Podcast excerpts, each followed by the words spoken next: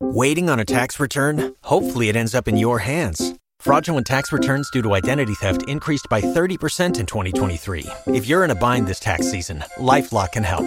Our U S-based restoration specialists are experts dedicated to helping solve your identity theft issues. And all LifeLock plans are backed by the Million Dollar Protection Package. So we'll reimburse you up to the limits of your plan if you lose money due to identity theft. Help protect your information this tax season with LifeLock. Save up to twenty-five percent your first year at LifeLock.com slash aware.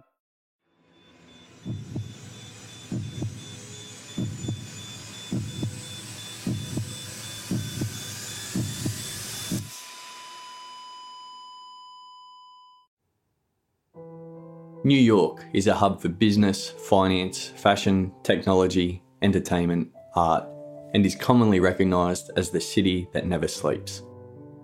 Diane Whitmore always dreamed of making it in New York. And when she met Wall Street stockbroker Joseph Pikul, she thought she was on the way to the perfect life she had always dreamed. But her marriage to Joe wasn't perfect. Far from it.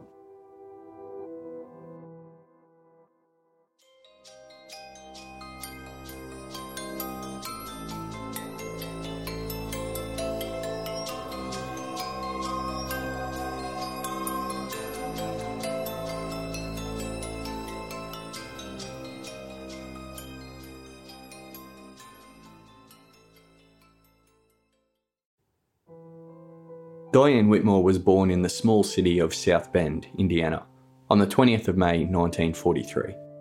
Her parents were Don Whitmore and Jane Whitmore. From a young age, Diane suffered from asthma and was restricted to bed a lot, so she read a lot of books. Her favourite novels were the Nancy Drew collection, in which a teenage girl would solve crimes. What attracted Diane the most to Nancy Drew was that her character was strong, sophisticated, and a prodigy in many aspects. At the age of twelve, Diane moved with her parents to Birmingham, a suburb of Detroit. They spent two years there, during which Diane felt extremely uncomfortable, as if she didn't belong. It was a miserable time of her childhood. In fifty-seven, the family moved to North Plainfield, New Jersey. Diane fit right in there and was much happier. She finished school as one of the top students in her class. Diane transferred to University Mary Washington in Virginia, before transferring to Mount Holyoke College in Massachusetts, where she studied English. She met Doug Johnston in nineteen sixty-four, who was a student from Yale.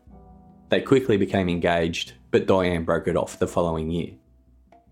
That same year, she finished college and went to work at a bank in San Francisco for the summer, before moving to New York, where she had always dreamed of living. Diane graduated from college with recommendations, so had no problem in getting a job as the secretary to Eleanor Graves, one of the editors at Life magazine. Diane first lived in an apartment in Upper East Side with three other women she'd met through a roommate service. In nineteen sixty-seven, Diane became a hippie and started dating a string of wrong men. They included a drug dealer, a gang leader, and a married man. In sixty-nine, Diane left New York and went on tour with her cousin Tommy, who had a band called Tommy James and the Shondells. She travelled to many different places and took odd jobs before ending up back in New York in nineteen seventy. In seventy-one, Diane got a job at the New York Parks Department as an administrative assistant to the commissioner. That same year, she entered into a relationship with Ralph Schackenberg, a photojournalist she'd met while working at Life magazine. Diane also started to drink alcohol heavily. The relationship with Ralph was turbulent. In seventy-five, Diane sent Ralph a letter where she expressed she wanted them both dead. This scared Ralph, however he still decided to marry her. Their marriage occurred on the twenty-ninth of June, seventy-five. One week into the marriage, Ralph saw Diane opening letters addressed to him.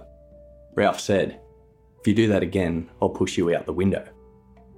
Diane was terrified. She called her father Don in tears, who sent her money to get an annulment. In early seventy-eight, Diane decided to do something about her drinking problem. She started Alcoholics Anonymous, and that's where she met Joseph Pikul. Joseph Pikul was born in Ware, a small town in the Hampshire County of Massachusetts, in nineteen thirty-four.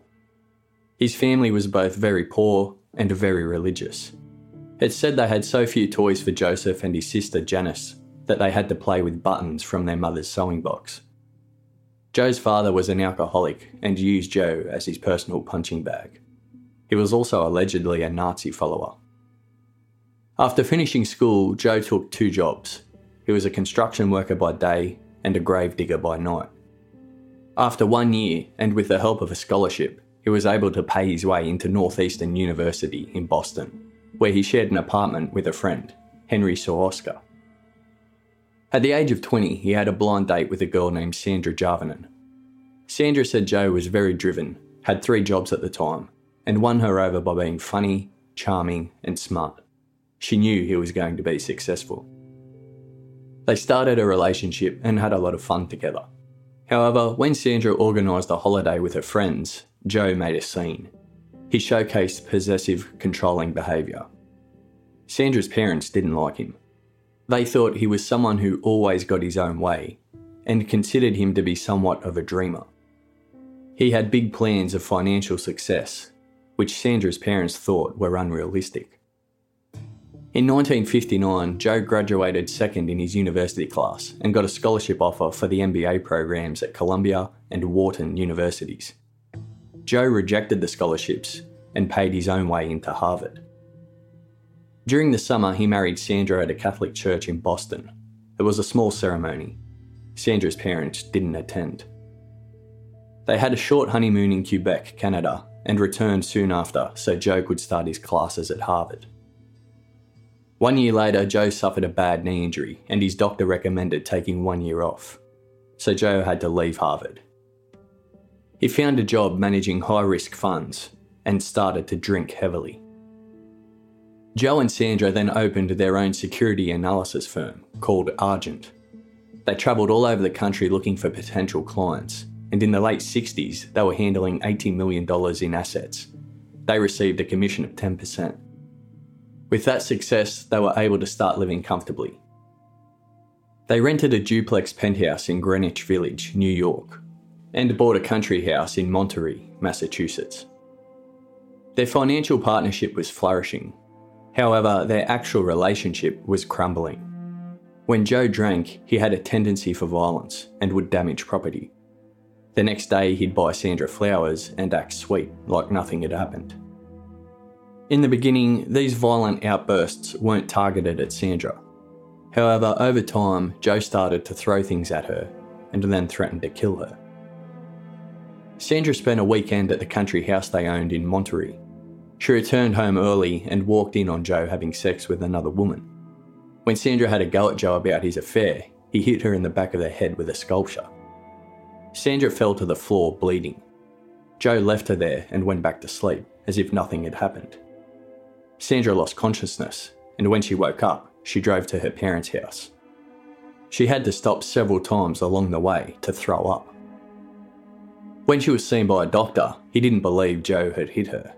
The doctor said, "Come on, you fell off a horse, didn't you?" By nineteen seventy, Sandra couldn't take any more and moved out. She rented a house in Massachusetts. She told Joe she wanted a divorce, which resulted in her trying to get a restraining order due to his threats to kill her. Joe's state was getting worse and worse. He was now doing cocaine and amphetamines, kept several guns in his office, and continued to repeatedly threaten Sandra's life. Joe had several limousine drivers who shared stories with each other. One of them said Joe had asked to be driven to a desolate area, and once there, he pinned a picture of Sandra against a tree and shot at it until there wasn't anything left. Another driver said Joe got into his limo with Sandra. They got driven to a desolate area, and once there, Joe dug a grave and told Sandra that's where he'd put her. A third driver said he picked Joe up from his office one night. When Joe got in the limo, he pointed a gun at the driver and accused him of having an affair with Sandra. He forced him to write a letter stating he had been having an affair and was now ready to commit suicide. The driver managed to escape this ordeal and needed to go to hospital as Joe had whacked him over the head with his gun repeatedly. He made a complaint to the police, however the charges were later dropped as he refused to testify. The divorce between Joe and Sandra became final on the second of January nineteen seventy-four. A few months later, Joe was arrested for D U I. drugs and a shotgun were also found in his car. After their divorce, Joe and Sandra's company, Argent, was closed down. Joe started to heavily abuse alcohol, and by the end of nineteen seventy-five, he had lost it all. He had no money and was practically living homeless. He decided he needed help and entered Alcoholics Anonymous. He also got an entry-level job at a Wall Street research firm, Argus. A primary rule for A A members is not to form any new romances or make any major life decisions in the first year of sobriety. Joe had already been in A A for two years when he met Diane Whitmore. It was her first meeting. He was forty-three, she was thirty-four. Their first date was in early seventy-eight. They had their first argument on their second date. Joe spat on Diane during this argument. Even though she considered him crazy, Diane was fascinated by Joe. She thought he was someone who had endless potential, and she continued to see him. A few months into their relationship, Diane fell pregnant. Her friends thought it wasn't such a good idea to have a baby with the man she had just met, but Diane didn't take their advice. She started making marriage plans. They rented an apartment in Greenwich Village for six hundred dollars a month. At this time, Joe was making fifty thousand dollars a year, and Diane was still working at the New York Parks Department. Joe didn't like Diane working though, and he asked her to quit. She did. And in June, when Joe met Diane's father Don for the first time, he told him, "Your daughter won't have to work anymore. I'll be able to take care of her." Don liked Joe for that. Both he and Diane not only believed Joe, they also thought it wouldn't be long until he was extremely successful. Joe and Diane married on the fourteenth of July, nineteen seventy-eight. Soon after, Joe went into a rage and smashed all of the china that belonged to Diane's mother, who had since passed away. He also accused her of cheating on him throughout her entire pregnancy. Their baby daughter Claudia was born on the first of February nineteen seventy-nine. After her birth, Joe left his job at Argus for a better paying one at a Wall Street investment bank and fund management company. In October seventy-nine, Diane sent a letter to a friend which said she was thinking about leaving Joe because of his tantrums.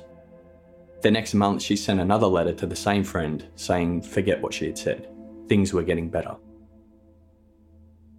By nineteen eighty, both of them had dropped out of A A, and rumours started that Joe was beating Diane. At various times, Joe would wake Diane up in the middle of the night, tell her she was a piece of shit and that she'd never be anything. Sometimes he also threatened to lock her in the bathroom for the entire night. In the winter of eighty-one, Diane's father Don visited them. During this visit, Diane said, "Joe's always blowing up at me. He insults me. He mistreats me. I don't think it's ever going to get any better. I'm thinking of leaving him." Don responded, "Diane, stick with it if you can. You've got a young child. You don't just run and get a divorce at the spur of the moment. Besides, he's beginning to make money. That'll probably make him treat you better." In the summer of eighty-one, they bought a weekend house in Amagansett in the Hamptons, Long Island. By eighty-two, Joe was starting to have increasing success on Wall Street by seeing the potential in small Scandinavian stocks. Joe and Diane returned to A A, and Joe became the treasurer. He also became the sponsor to several new starters. Joe was thought to be a nice person, and Diane was viewed as elegant and strong. Nobody knew what happened behind closed doors. In the summer of eighty-two, Diane fell pregnant again. Just like the previous pregnancy, Joe became extremely jealous and accused Diane of cheating on him. On one occasion, the husband of one of Diane's friends visited Diane to return a book. Joe called home while he was there and heard his voice in the background. Joe later turned up at his apartment and threatened him with a gun. He only left when they said they were calling the police. After that incident, Diane's friends backed off and kept their distance. When Diane was seven months pregnant, her and Joe got into an argument. Joe ended up pushing Diane out of the car and then sped off. Diane hid in a hotel for three days, but eventually told Joe where she was. He came for her, bought her presents, and they pretended like nothing happened. Their second child was born on the twenty-eighth of December, eighty-two. They had a son, Blake. To help out with the children, Diane hired a nanny. The first one didn't last long and warned the second nanny to watch out for Joe. The second nanny, Karina, said she never saw Joe hit Diane, but they did argue a lot. Most of the arguing was caused by Joe's bad temper, but sometimes Diane would provoke him. Karina also said, quote, "I noticed right away that Joe and Diane had a strange relationship. I think they really loved each other, but I never saw them kiss or hold hands or hug each other. And I never saw them sit down and talk. Maybe they did it in bed, before they went to sleep." The worst fight Karina witnessed was on a trip to Boston in the spring of eighty-three. Joe and Diane were shopping. Everything was calm. But suddenly an argument broke out, and they hit each other with umbrellas. It was around this time that Joe started going through a perfectionist phase. He would do things like make Diane iron his clothes repeatedly, as he was never happy. He always found some small fault. He also hired a boy to appear at four a.m. and clean up any garbage that appeared around his front door so he wouldn't have to see it. By the mid-eighties, Joe was making eight hundred thousand dollars a year. He told Diane almost every day that if she left him, she'd have nothing. Diane stayed, both for her kids and for the fear of losing everything she had. In nineteen eighty-five, she wanted to get a job. Her passion was writing. She consulted different friends who wrote for a living and asked what it was like. Diane was very insecure about her own writing, and she didn't want Joe to ever see anything she wrote, because he'd tear her down. When Diane told Joe she wanted to get a job, he destroyed her contact lenses by stepping on them furiously. In the spring of eighty-six, Diane was going through Joe's briefcase and found a pair of woman's stockings. They were extremely large, and she couldn't really imagine any woman wearing them. Curious, she went into the attic, where she was banned. Only Joe was allowed in the attic. Diane found pictures and videotapes of Joe wearing women's underwear, dancing and touching himself. For the fourth of July weekend, eighty-six, they went to the Hamptons and spent the night on the beach watching the fireworks with other friends. It was one of the rare times when it had been a memorable night for a good reason. Days later, one of Diane's friends told her, "Joe is so great." Diane responded, "You don't know him." A few weeks later, Diane told another friend, "I want to divorce Joe, but I can't leave him, because if I do, he will kill me." Diane wrote to another friend in Vail, Colorado, and asked her if the children could stay with her if needed. She also specified that all communication had to be made via letter, so Joe couldn't trace any phone bills. Diane then got three suitcases ready and took them to another friend's house.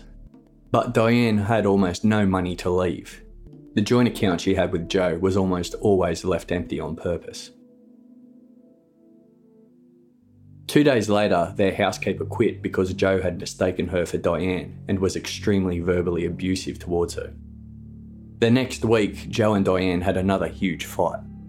Diane couldn't take it any longer and called a divorce lawyer, Raoul Felder. She first met with Felder in August eighty-six. Felder proposed getting an order of protection, which essentially was a restraining order with the addition of a private detective to bodyguard her. Diane wanted to know if this would really protect her from Joe. Felder said it was only a piece of paper, but if Joe was a rational man, it would be enough to keep him away. Diane thought Joe was anything but rational, so she didn't get it. She gave Felder the pictures and the videotapes of Joe dressed in women's underwear. Diane's friends were relieved she was finally leaving. However, when Joe got the initial divorce papers, he showered Diane with flowers and apologies and made promises to change. They started couples counselling, and Diane told Felder she had changed her mind. She didn't want the divorce anymore. Diane retrieved the three suitcases she'd left at a friend's house. She also mentioned she had to do a physical exam because Joe wanted to take out a one million dollars life insurance on her. Diane's friends didn't think this was a good thing. In September eighty-six, their nanny Karina and a friend moved in to Joe and Diane's apartment to take care of the children while they went on an overseas business trip. They visited Amsterdam, Oslo, Tokyo, and other places. Diane wrote letters saying she couldn't believe she now had this life and that it couldn't get any better than this. When they returned in October, Diane began actively looking for a job. In February eighty-seven, she enrolled in a writing workshop at the University School of Continuing Education in New York. But Diane was becoming increasingly pessimistic. She told a friend, "What difference does it make if I find a great job and become a writer and leave Joe? I'll just end up with another man like him. I don't know how to break this cycle." In April eighty-seven, Diane got a job as an assistant to the publisher at Harper's Magazine. Joe hated the fact that Diane now had a job, and he sent out private investigators to follow her. Diane entered a second writing workshop and laughed off Joe's reaction at first. But then a man who was following her started to really unnerve her, and she had suspicions that the calls at the house were now being monitored. She relayed these concerns to her lawyer, Felder, and he sent a private detective to check the house out. It turned out the calls were being recorded by Joe from the attic. Diane told the private detective not to remove the recording device and to leave everything exactly as it was, because she was terrified of how Joe would react.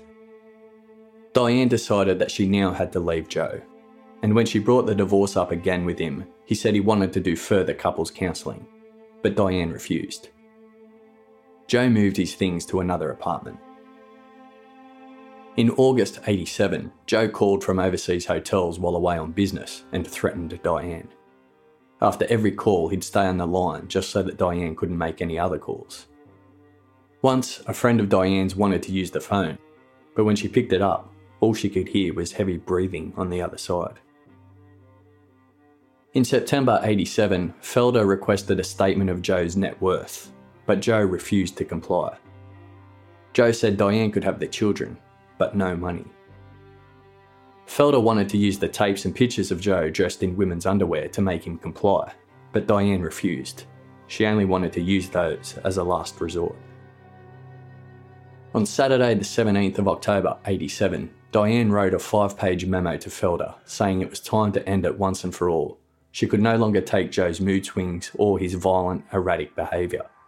She wrote, "I find my plans continually sabotaged along with my peace of mind. After not being in the workplace for nearly ten years, with a history of alcoholism myself and asthma, I am struggling to build a career, go to school and raise normal, happy children in a confusing environment in which the threat of abuse and violence of one kind or another is constant." The closing lines of Diane's memo were, "Please help me to resolve this horrible situation as quickly as possible for all of our sakes. It is now time, I fear, for the World War Three you promised me we would have if necessary." On Monday the nineteenth of October eighty-seven, Diane entered the office at Harper's Magazine and sought out her closest friend there, Linda McNamara. Linda knew about all of the issues and offered to help Diane pack. Diane said she thought she would probably take Linda up on her offer.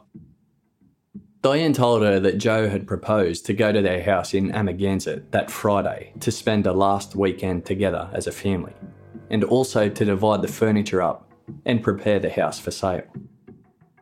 Diane was tempted to go, not for the weekend as a family, but for the prospect of actually getting the house ready to sell and sorting the property out. Later that morning, Diane made an appointment with a realtor to look at a house available for rent. She used her maiden name, Diane Whitmore, to make the appointment. On Tuesday the twentieth, Diane called their nanny Karina and asked her to go to Amagansett with the family that weekend. Karina said she'd think about it. On Wednesday the twenty-first, Diane spoke to Anne Stern, the assistant editor of Harper's Magazine. Diane started sobbing while talking about the divorce. She said, "It's so hard. I'm so tired. I don't know if I can do it." Anne had come out of a nasty divorce herself and responded, "You can." Before leaving, Diane said, "I just want to be alone with my children in the country. That's the only time I feel peaceful."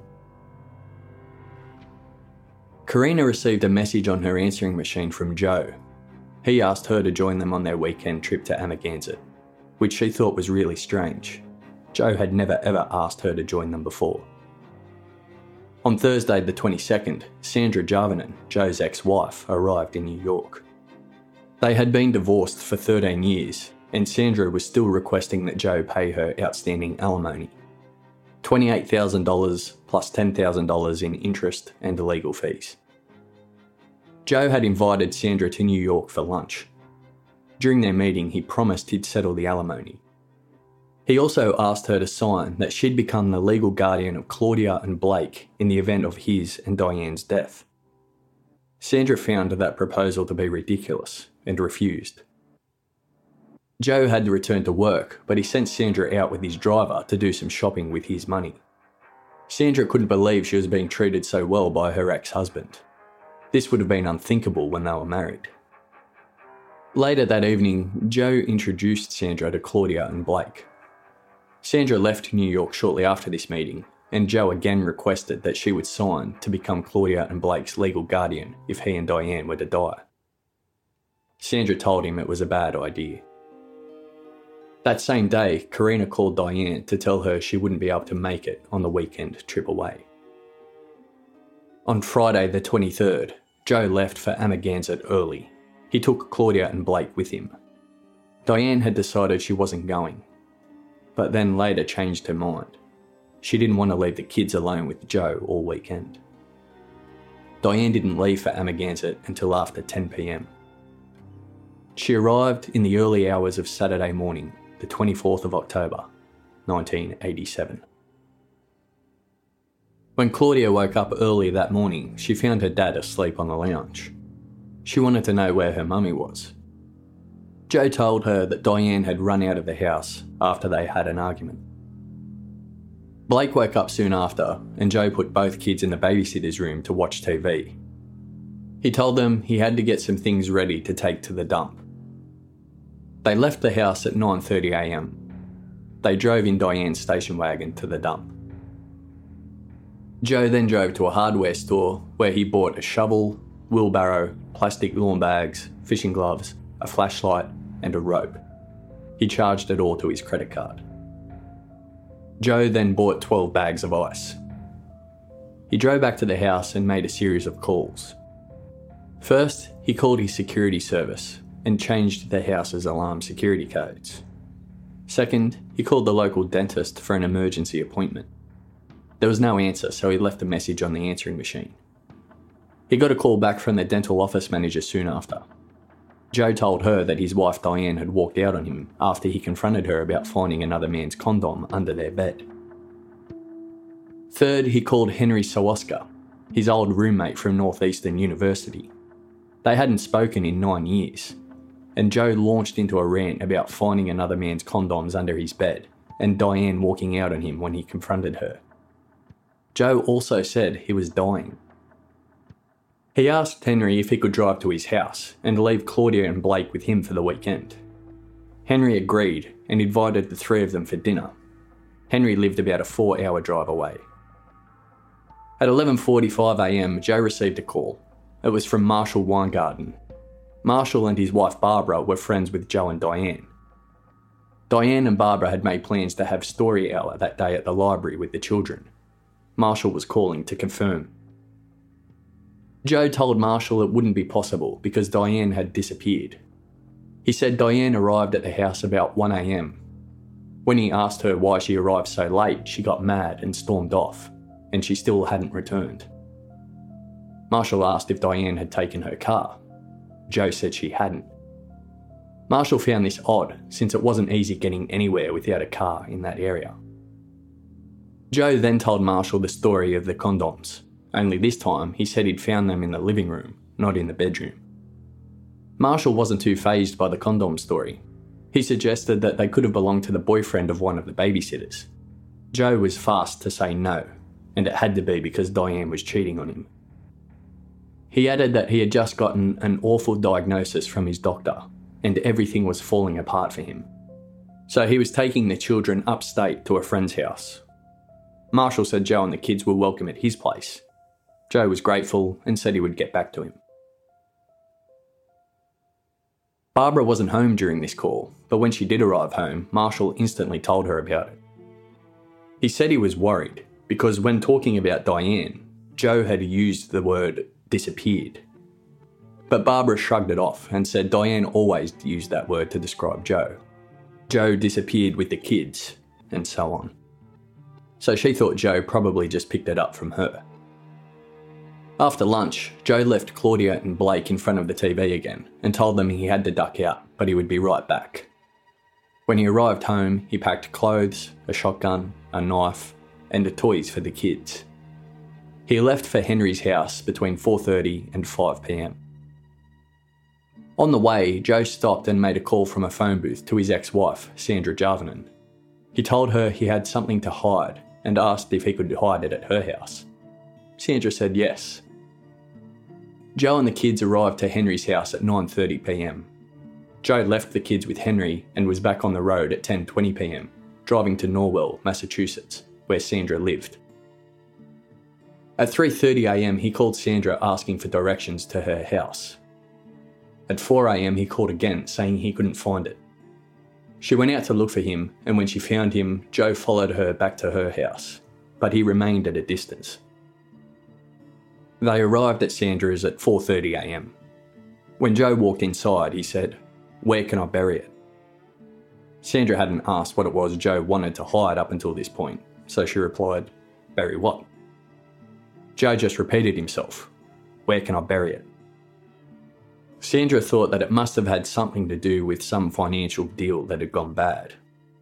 They continued having a further conversation, after which Sandra told Joe her property wasn't a good place, but she made some other suggestions, like a nearby park and another property where they used to spend weekends when they were still together. She also offered to put Joe in touch with Vinnie Federico, a lawyer. At five thirty a.m, Joe left Sandra's house. Sandra remained sitting in the same spot for an hour, in shock. She then got dressed and drove to the police station, but turned around and drove home because she realised she really didn't have anything to tell them. Joe called Sandra several times throughout that next day, wanting to know if she'd gotten in touch with the lawyer, Federico. Sandra then left her house to visit her mother. She had two messages from Joe on her answering machine when she arrived home. In the first one, he said he was in Ware, his hometown, and he couldn't leave the package there because it was too close to the road. In the second message, he said he was in a different town, but he couldn't do anything there because it was hunting season and people were walking around. Sandra erased both messages. At nine thirty a.m. on Monday the twenty-sixth of October, Joe called Harper's Magazine and told the receptionist in a stuttering voice that Diane had disappeared over the weekend. The receptionist knew about Diane's situation and suspected the worst. A few minutes later, Joe called again. As the call ended, Diane's friend Linda McNamara walked into the office. The receptionist told her about the strange calls from Diane's husband. When the editor's assistant, Anne Stern, arrived at ten a.m, they decided to call the police.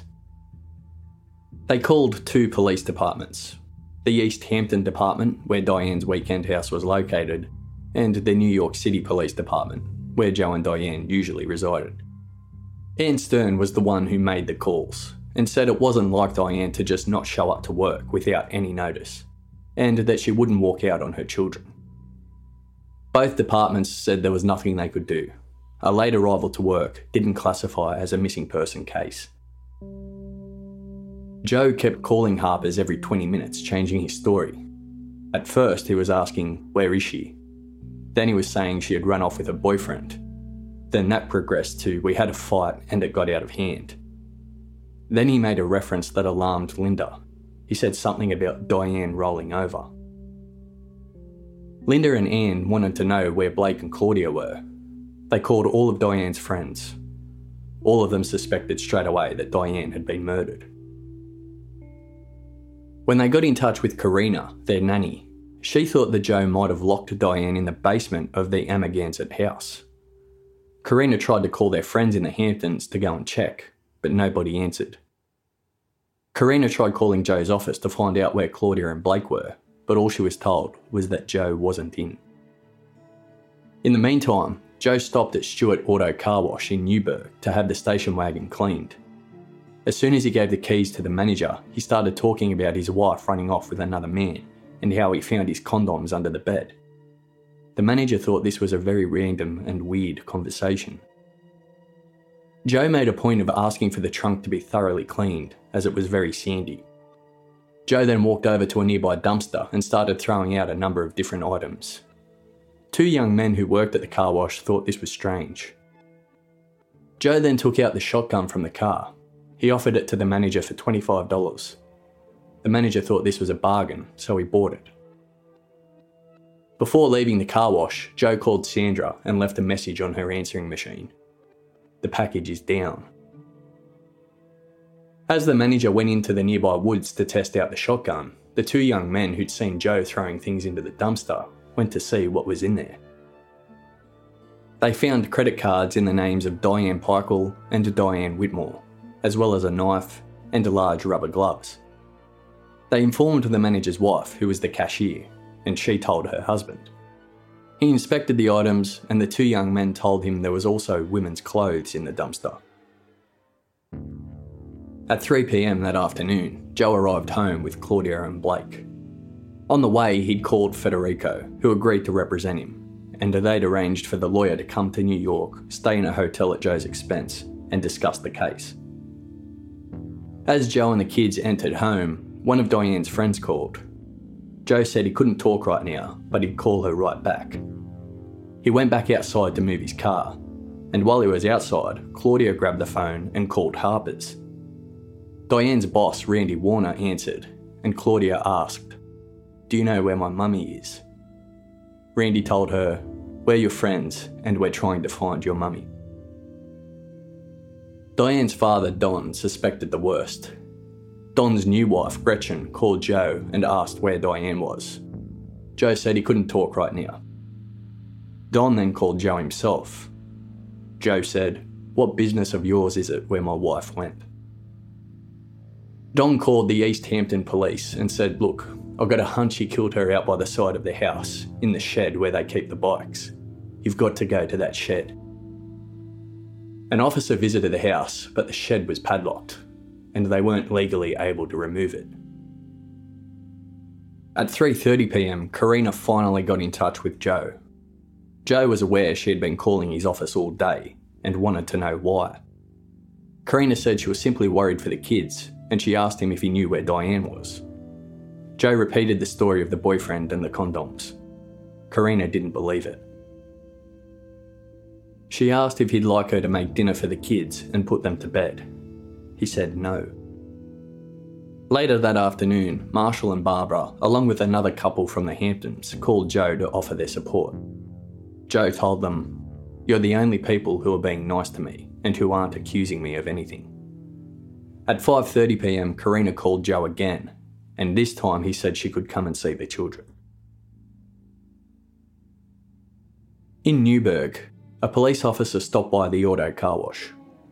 The officer was friends with the manager, so the manager gave him the credit cards, the knife, and the gloves. The officer also went to the dumpster to check out the women's clothes. He immediately called two other officers to help. The three of them found women's clothes, jewellery, shoes, and underwear. One of the officers made the comment, "There has got to be a body that goes with this." They took everything they found to the station and counted a total of fifty-five items. They eliminated the possibility of a robbery, since the credit cards tended to be discarded separately. They searched the owner of the cards on the police system and learnt that Diane was of a smaller build, but the clothes they found seemed to be from an extremely large woman. The clothes also appeared to be really cheap, but they found cards in the dumpster for very expensive upmarket fashion stores. The bras were all of different cup sizes, and the shoes were extremely large. They also found small, wallet-sized pictures of a blonde boy in pyjamas. They couldn't understand why anyone would throw these pictures out. None of it made a lot of sense to them. They alerted their sergeant, who alerted detectives.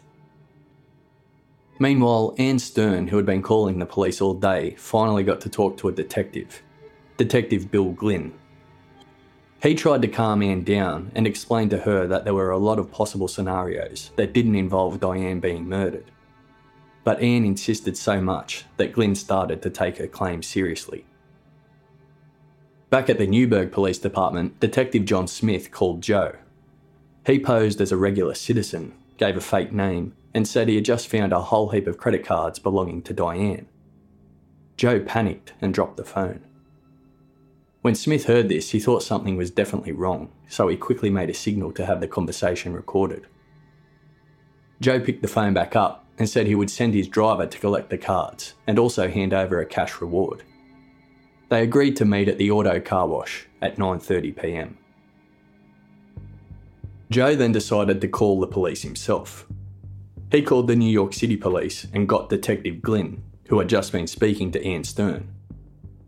Joe said, "My name is Joseph Pikul and I want to report my wife missing. I got your name from someone at Harper's Magazine. I don't really know why I'm calling. I've never done this before.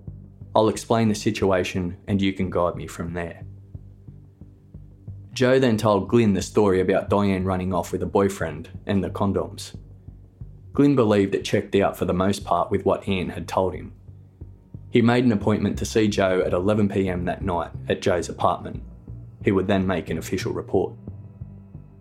As Glynn hung up the phone, Detective John Smith from the Newburgh Police Department called. He wanted to know if they had anything on Joseph Pikul.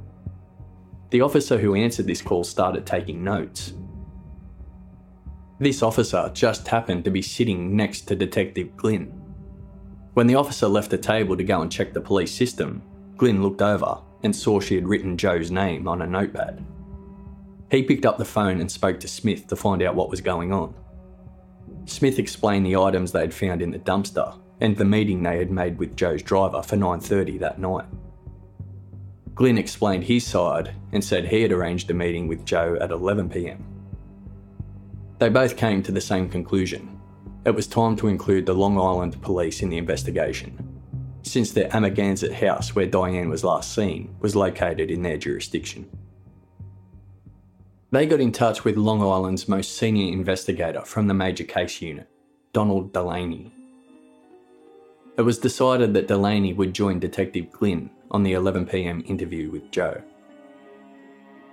At seven thirty that night, Karina got to the Pikul's home. She saw Joe looked nervous and was constantly making calls. Karina asked Claudia how the weekend had been, and she simply said she had a good time. This seemed odd to Karina, as eight-year-old Claudia was usually extremely talkative. Claudia's hair looked very dirty, and when Karina asked her about her mummy, Claudia just shrugged her shoulders. Karina noticed that Joe was missing a tooth. Joe told her it had become loose and he had accidentally swallowed it. In the middle of the dinner, Joe said he was leaving with his driver and that he'd be disconnecting the phone. He instructed Karina not to reconnect it. Karina put the kids to bed. Blake said his father had told him he'd take them away if Mummy left. Karina told Blake, "She'll come back," although she didn't really believe it. Joe had been ringing the Newburgh police repeatedly. He didn't know it was the Newburgh police. He thought it was the citizen who had rung him up about finding Diane's cards. Detective John Smith sat by the phone. He didn't answer it, but he noticed a pattern. Joe would ring ten times, hang up, wait forty seconds, then ring again. It was constant. When he left the apartment, Joe was driven to meet Federico for the first time. He paid the lawyer five thousand dollars. After dropping Joe off with Federico, the driver continued on to Newburgh to meet the citizen who supposedly had Diane's credit cards. He got to the auto wash at nine forty p m. An officer was posing as the cashier. The plan was for no one to meet with the driver. They just wanted to follow him. The driver approached the cashier and asked if anyone else was there. The cashier said there was a man who had been waiting around for a while, but he had just left. The driver sat in his car to wait for a further half an hour. The cashier called Detective Smith, who arrived in an unmarked car, to wait and see the driver's next move. The driver walked over to a hotel across the road which had a phone booth. He then sprinted back and forth between the hotel and the car while making calls to Joe. He then returned to the auto wash to continue waiting. At ten fifty p m, the cashier approached him and said he could stay parked if he wanted, but they were closing and it would get really dark. The driver decided to leave, and Smith followed him. He got up to the New York State Thruway South entrance, but then stopped. Purchase new wiper blades from O'Reilly Auto Parts today and we'll install them for free. See better and drive safer with O'Reilly Auto Parts. Oh, oh, oh, O'Reilly Auto Parts. He ordered for the dumpster in the auto wash to be retrieved for a more thorough inspection. At eleven p m, Detective Glynn, Detective Delaney, and a third officer arrived at Joe's house. They were invited inside and sat down and started with small talk about stocks to relax Joe. Then they asked him to walk them through the disappearance of Diane. Joe said he had an argument after Diane arrived at one thirty a m. Then he went to sleep, and the next morning while he was taking a shower, she left. A bit later he changed this version and said Diane had stormed out during the night. The detectives asked him if a car had come to pick her up, and he said no, she walked. However, he changed his version again and said he wasn't sure if Diane had walked. Maybe she had been driven. They asked him about her supposed lover, but Joe said he didn't really know anything about the man. They asked for permission to search the Amagansett house, and Joe signed to allow it. When they asked for a photo of Diane, he suddenly got jittery. They requested an article of her clothing. Joe went to the bedroom and came out with a pair of her panties, saying she wore them jogging and they haven't been washed. The dogs will get a good scent of her. The detectives left the apartment, and as they were walking out, each one made a different remark. Glynn highlighted how many times Joe had changed his story. The other officer present said he was surprised that Joe didn't seem to give a shit at all about finding Diane. Delaney said Diane was dead and Joe was the killer. At three a m, Joe got another knock at the door. Two other officers from the New York City Police Department had been briefed about the eleven p m interview, and they wanted to take Joe in for questioning. Joe requested to reschedule for later that day, but there was a fear that Joe would leave the city and possibly even try to leave the country, so they insisted that he go with them now. Joe finally agreed. Joe began this new interview by saying he knew the man who called him about finding Diane's cards had been a police officer. He also said he had spent the weekend travelling between Massachusetts and New York. But in the eleven p m interview, he had told detectives he had just stayed at Henry Sawoska's house after leaving Amagansett. Eventually he mentioned having a second apartment, where he'd moved when he and Diane had split up. The detectives asked if they could see it. Joe replied, "Don't be surprised by what you find there." What they found was women's clothes, which Joe admitted having a liking for. Joe added that Diane knew about this. She had videotaped him and then tried to blackmail him. After the check of the second apartment, the detectives took Joe out for breakfast and dropped him back home. At eight thirty a m that morning, Delaney went with a Long Island team to search the Amagansett house. They immediately found red stains on the kitchen floor, which they believed to be blood. Delaney put a stop to the search, left an officer at the house to guard it, and applied for a search warrant that enabled them to test for blood, hairs, and fibres.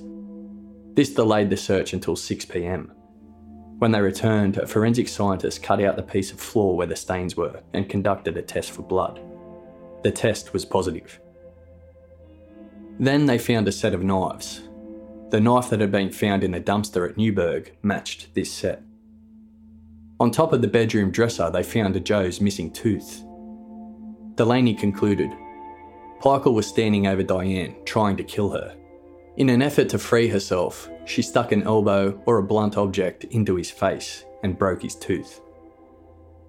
They also found the condoms, which were indeed under the bed, like Joe had said. But Delaney knew that Joe was conducting market research in Scandinavia on this particular brand. He believed Joe had planted them there. In a Mazda car that was parked at the house, they found the back seat full of sand. Under the car there was mud, beach grass and more sand. Tyre tracks appeared in a nearby potato field, but they didn't match with the car. They used police dogs to go through the area, but they didn't come up with anything. There was a cemetery next to the house, and in it they found a freshly dug grave. But the permit to dig up the grave would take too long to get, so Delaney considered it only as a last option. He kept the house secured in case they needed further evidence for trial. He then left. While this search was happening, Glynn and his partner called Joe's driver. They told him they had information that he'd been upstate trying to retrieve property belonging to Diane Pikul. The driver confirmed this, but said no one had showed up to the meeting. Glynn asked him to come into the station. The driver showed up, and when asked about Diane, he said he believed she left, like Joe had told him. They allowed the driver to leave, but they arranged for a detective to follow him. Glynn then went to Harper's to retrieve Diane's paperwork. Among it, he found Joe's financial statement, which Felder was able to eventually get for Diane. Glynn saw that Joe had hundreds of thousands of dollars hidden away in both Mexico and Switzerland. This made them even more worried that Joe might be planning to leave the country. The detective following the driver reported that he picked someone up from the airport and then dropped that person at a hotel. They found out this person was Federico, Joe's lawyer. They sent some officers to the hotel, and one of them posed as a bellboy to check if Federico was in the room on his own. He was. Karina and a friend then turned up to Joe's apartment and offered to take Claudia and Blake out for dinner. The plan was to actually take the kids to Detective Glynn so he could question them alone. Joe allowed Karina to take them. During the dinner, Glynn questioned Claudia, since Blake was too young, but she closed off and he wasn't able to get anything out of her. At eleven p m, East Hampton police found a freshly dug grave under a kiosk at the beach where Joe and Diane had spent fourth of July in nineteen eighty-six, what was one of the few happy memories. They dug out the grave, but found nothing. That Tuesday night there was a big storm, and at two forty-five p m the next day, Wednesday the twenty-eighth of October, a New York State Thruway Authority operator was inspecting the drainage. He found Diane's body wrapped in towels and covered in plastic at a spot that was about a five-minute drive away from the car wash at Newburgh. Officer Carhill was at the Yamagansett house when he heard about Diane's body being found. He took some towels from the house to see if they matched the ones Diane's body was wrapped in. They did match. The towels were Brazilian imports, sold only at very few stores on the East Coast. Alan Joseph, a district attorney from Orange County, New York, was assigned the case to prosecute Joe. He believed that the rarity of the towels proved that nobody but Joe could have wrapped Diane's body.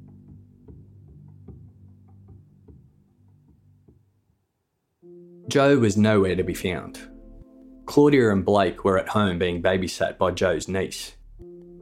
Police did what is known as an emergency removal of the kids and took them to the station where Child Protection Services were called. Child Protection Services wouldn't allow detectives to question Claudia or Blake. They said, "They have nothing to say. Please leave them alone." Detective Glynn asked for permission to keep Claudia and Blake at his house for the night. He knew Child Protective Services were a mess, and the kids would probably end up sleeping uncomfortably somewhere.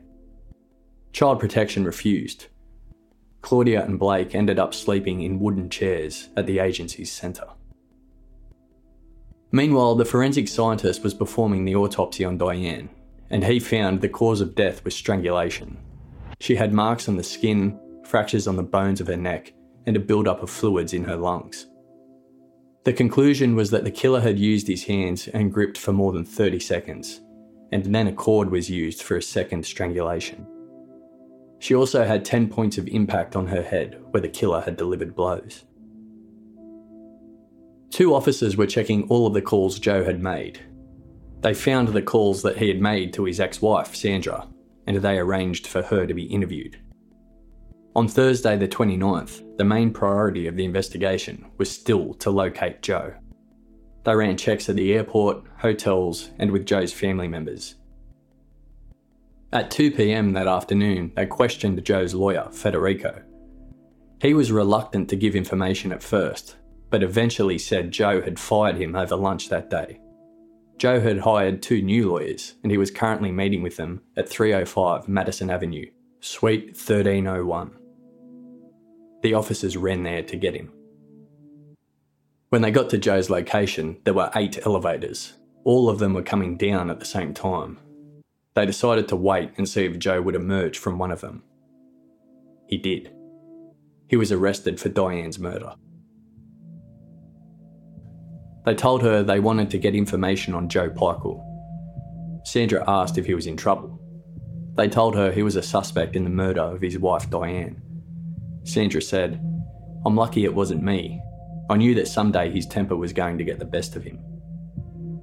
She spoke about their divorce, about Joe, and explained that she visited New York recently to see him about the alimony money. She left out the part where Joe asked her to be his children's guardian. Sandra said she hadn't spoken to Joe since her New York visit. They asked her about the calls she had received from Joe since that trip. Sandra said she had missed them and that Joe had left a few messages on her machine, just seeing how she was. But she had since erased those messages. Sandra then revealed she was in a relationship with Joe's lawyer, Federico, but said she didn't know Joe had been using his services. They asked her to call if she remembered anything else. While Joe was being transported to the police station, he said he loved Claudia and Blake and that they were the best part of him.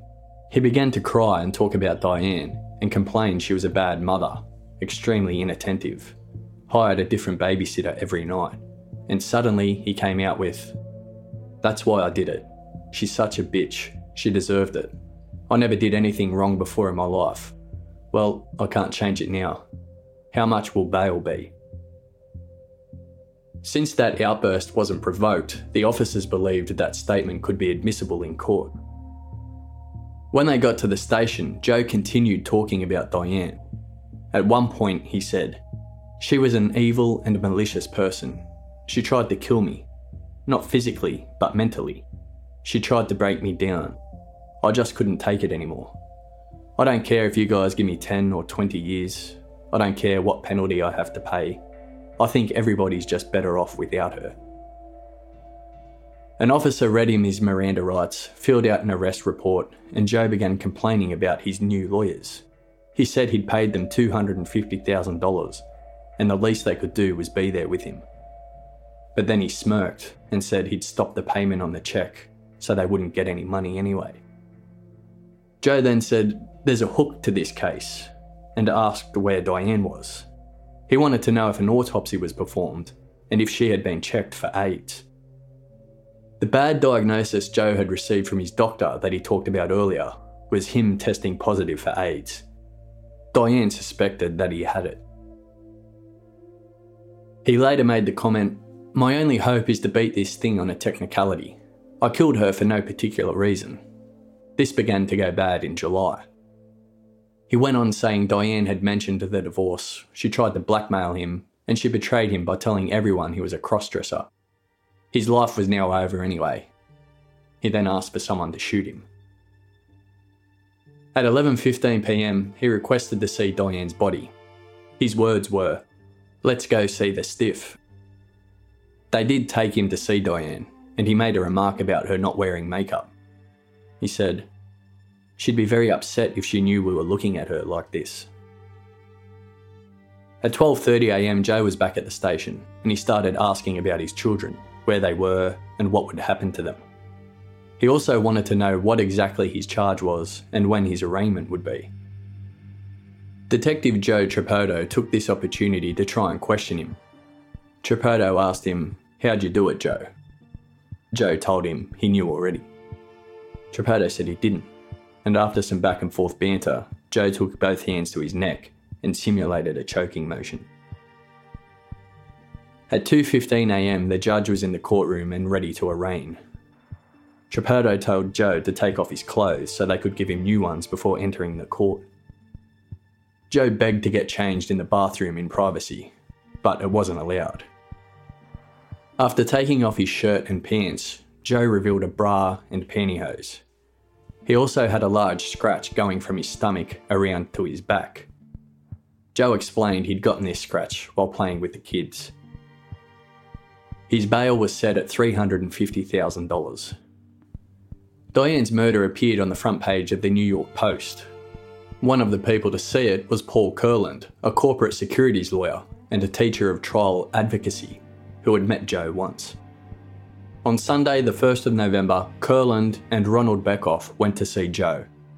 Beckoff was friends with Kurland and a high-profile criminal lawyer who he recommended to Joe. Diane's funeral was held on the fifth of November.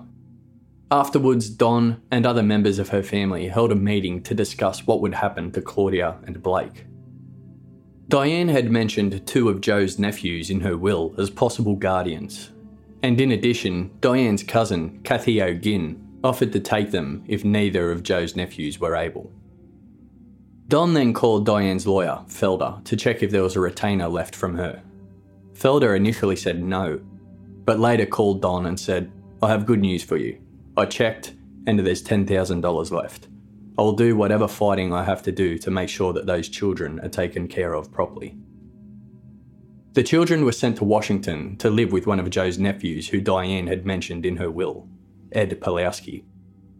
On the ninth of November, Joe made bail by paying one hundred eighty thousand dollars of his own money and getting investor friends to meet the other one hundred seventy thousand dollars. The first thing he said when he got out was, "I want to see my kids."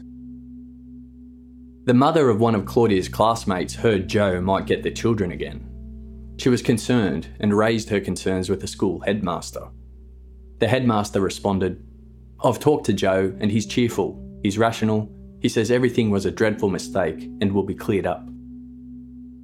The mother decided to turn to her friend who was the editor of New York Magazine. They both got in contact with Manhattan's district attorney. The D A's assistant, Mary O'Donoghue, worked for the Child Abuse Unit and she took personal care of the case. Kurland advised Joe not to meet up with the children at home or at the Hamptons, as press would be waiting, so Joe arranged to meet them at a hotel.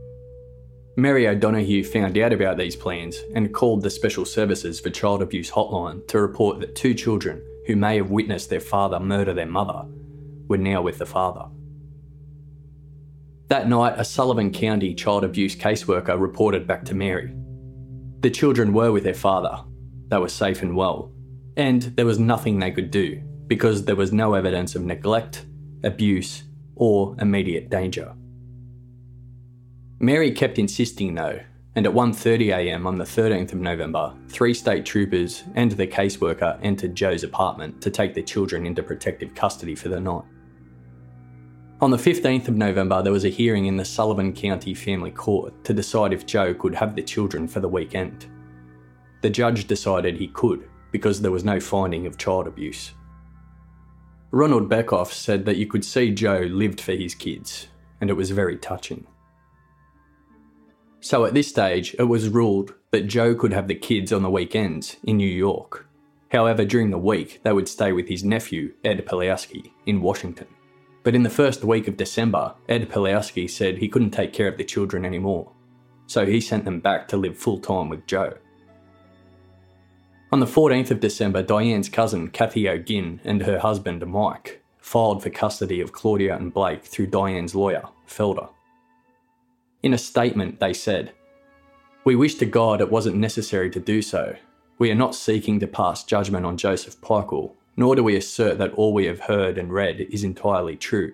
But because of our love for Diane, our great concern for the immediate safety of the children, and our genuine belief that we can provide a safe, loving, and normal family environment for the children, we're asking for custody." The file mentioned Diane's murder should be considered an extraordinary circumstance. The petitions were made to Supreme Court Judge Kristen Booth-Glenn, who accepted Diane's murder as an extraordinary circumstance. She scheduled the first custody hearing for the seventeenth of December. Felder would be representing Kathy and Mike O'Ginn, and Paul Kurland would be representing Joe. During the hearing, Judge Glenn had an idea.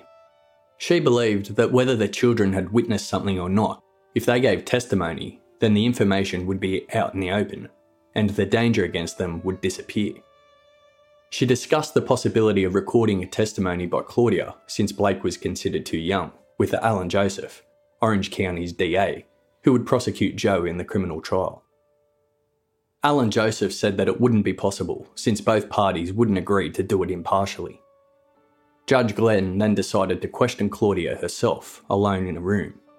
Glenn came out saying, "The kids adore their father, miss their father," and she saw them sleeping in Joe's arms. Glenn asked to have access to Joe's last therapist. Kurland denied that access. Judge Glenn analysed the files that had been completed by the child abuse caseworkers and concluded there was no evidence of abuse or neglect to the children. She allowed Claudia and Blake to stay with Joe for the weekend, stating, "In some ways, Diane's voice from beyond and her willingness to leave the children in that household for well over a year after retaining Mister Felder indicates to me that these children are not in any greater danger from this man than any child is from any parent in the city at this time." Felder was outraged and threatened to contact the media, but Glenn said this wouldn't be good for the children's best interest. Quote, "The fact that the lunatic judge gave the kids to the homicidal maniac, I don't think that is a good thing for the kids." Felder didn't end up contacting the media. On Monday the twenty-first of December, the hearing continued. Felder appeared in court with the five-page memo Diane had given him, in which she specified the children weren't safe with Joe. In one part, she wrote, "After hearing the nature of our current home life, my therapist urged me to ask you to make some intervention on the basis of psychological abuse of the children. This is a situation in which their babysitters are subjected to extreme anger or dismissal. Their mother is belittled and denigrated. They have no ability to predict their schedule or whereabouts. No constancy in human relationships. Just a constant round of limousine pickups, late hours, junk food, and presents. However, since Diane wasn't there to give evidence, her memo wasn't admitted. Neither was a statement from her A A sponsor, who described Joe as dangerous." When Joe took the stand, he denied everything. He denied being violent, doing drugs, or ever mistreating his children or Diane. He was the one who insisted they enter counselling, and he said Diane verbally abused the children. The hearing was adjourned over the Christmas and New Year period.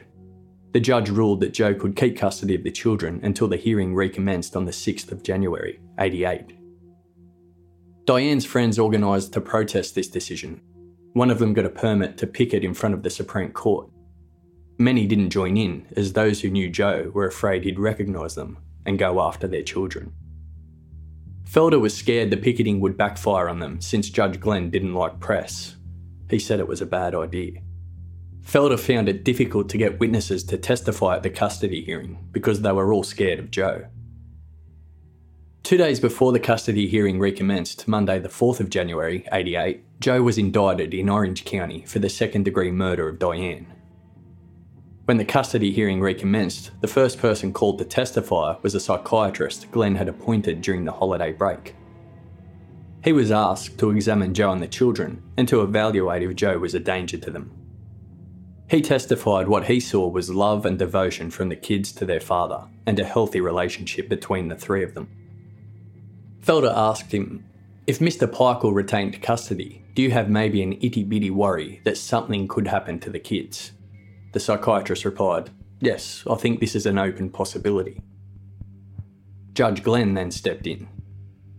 "Is it your opinion that there could be harm to the children from, number one, removing their children from his custody, and number two, does that outweigh in your view the open possibility that something could happen to them in his custody?" The psychiatrist answered, "Indeed I do, because as far as the children are concerned, their father is innocent of any criminal charges. He is their daddy, and they love him." The psychiatrist didn't believe Joe was a flight risk.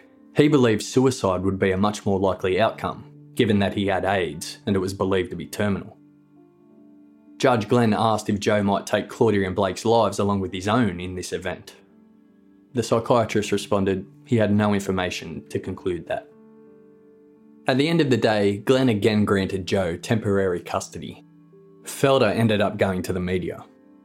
The New York Post ran an article with the headline, Lawyer says judge in wife kill case is playing Russian roulette with kids' lives. There were several more days spent in court arguing the custody. One child psychologist rebutted previous testimony. She said, "Children love us for all kinds of ways that we have. We can be loved if we're cruel, we can be loved if we beat them. I have known children who have begged to be returned to psychotic mothers. Children who have no trouble loving a father who whips them or whips their mother. So for a child to say, 'I love my daddy,' is not something we should take at face value." Another psychologist took the view that since Joe would most likely be going to prison for a long time, that meant he should be able to spend as much time as he could with the kids. A proposal was then put forward that Joe wouldn't lose his rights, but would share them with a family member. In this case, Joe would be sharing custody with Kathy and Mike O'Ginn. Judge Glenn said she would consider this proposal. In late April eighty-eight, Glenn returned with her decision. She said, "I cannot find that petitioners have met the heavy burden which would be necessary to deprive Joseph Pikul of custody of his children." The testimony she'd given most importance to was that of Mary Bain. Mary Bain was the mother of Jennifer, one of Claudia's classmates. Her and her husband Stephen invited Joe and Claudia over for a play date. After the play date, Mary said Joe was not the horrible person the newspapers were saying. After that first play date, Claudia started calling Mary every day asking to talk to Jennifer. Mary in turn got to know Joe better. She said he was gentle, funny, charming, and had charisma. By early February, Mary's husband Stephen said Mary was hardly ever home anymore. Mary testified and described Joe as a wonderful man who'd she left her own daughter with. She also offered to adopt Claudia and Blake if Joe was sent to jail.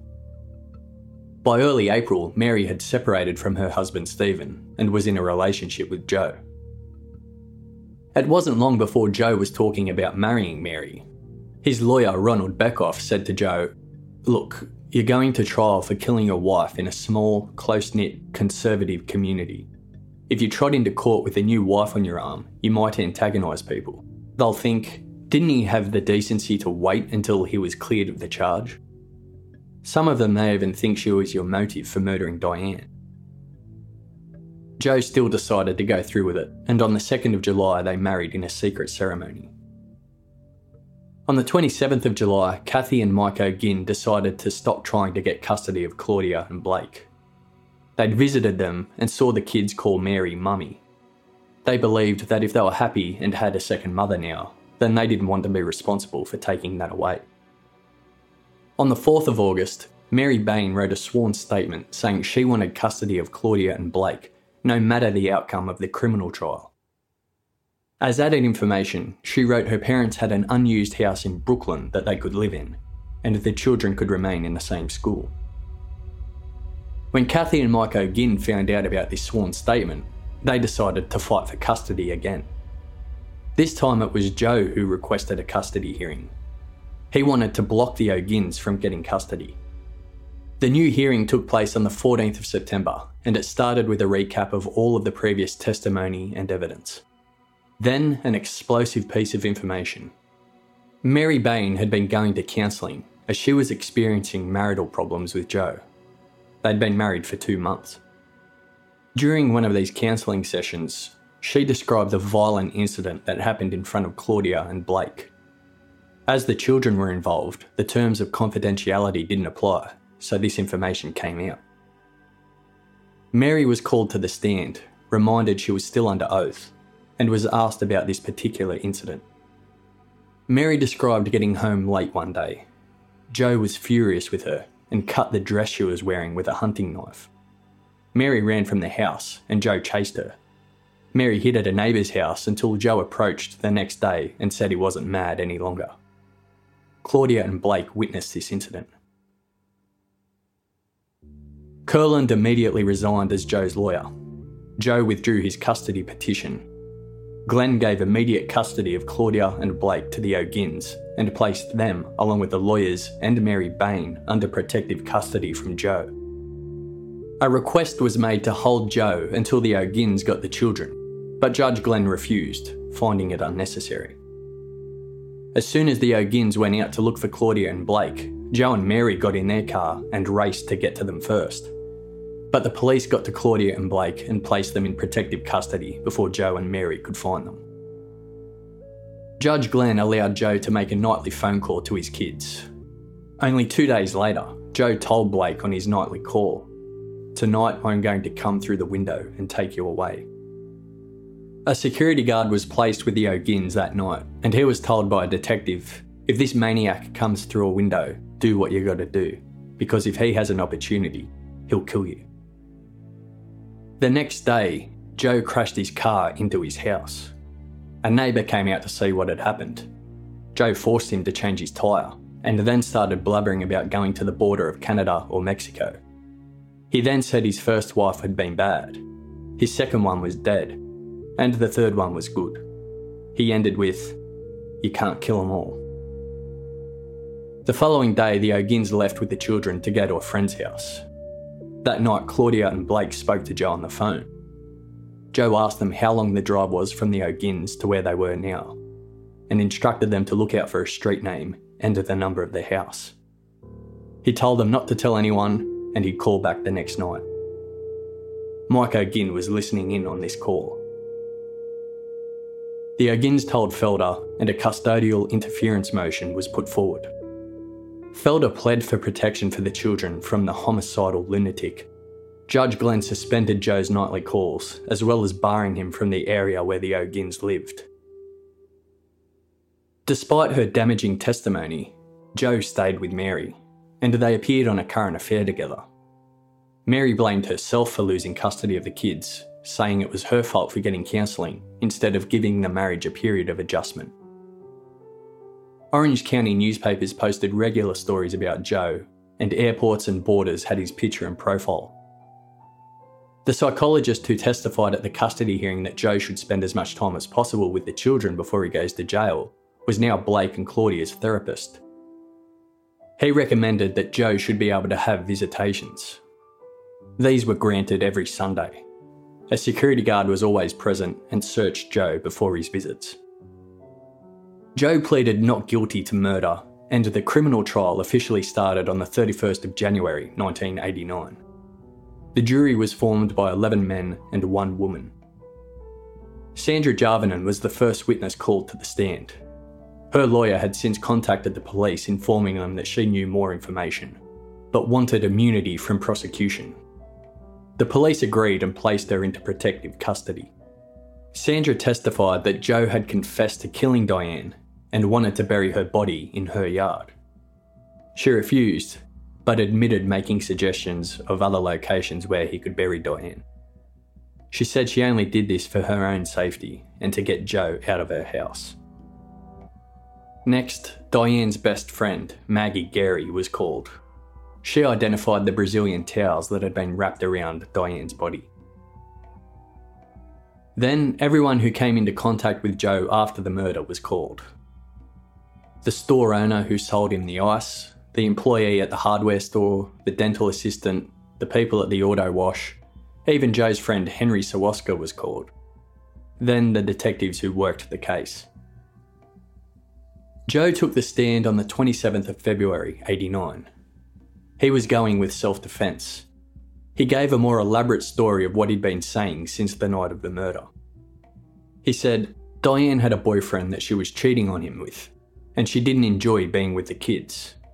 Then, on the night she was killed, he confronted her as she arrived to the house and said he'd win in the divorce battle.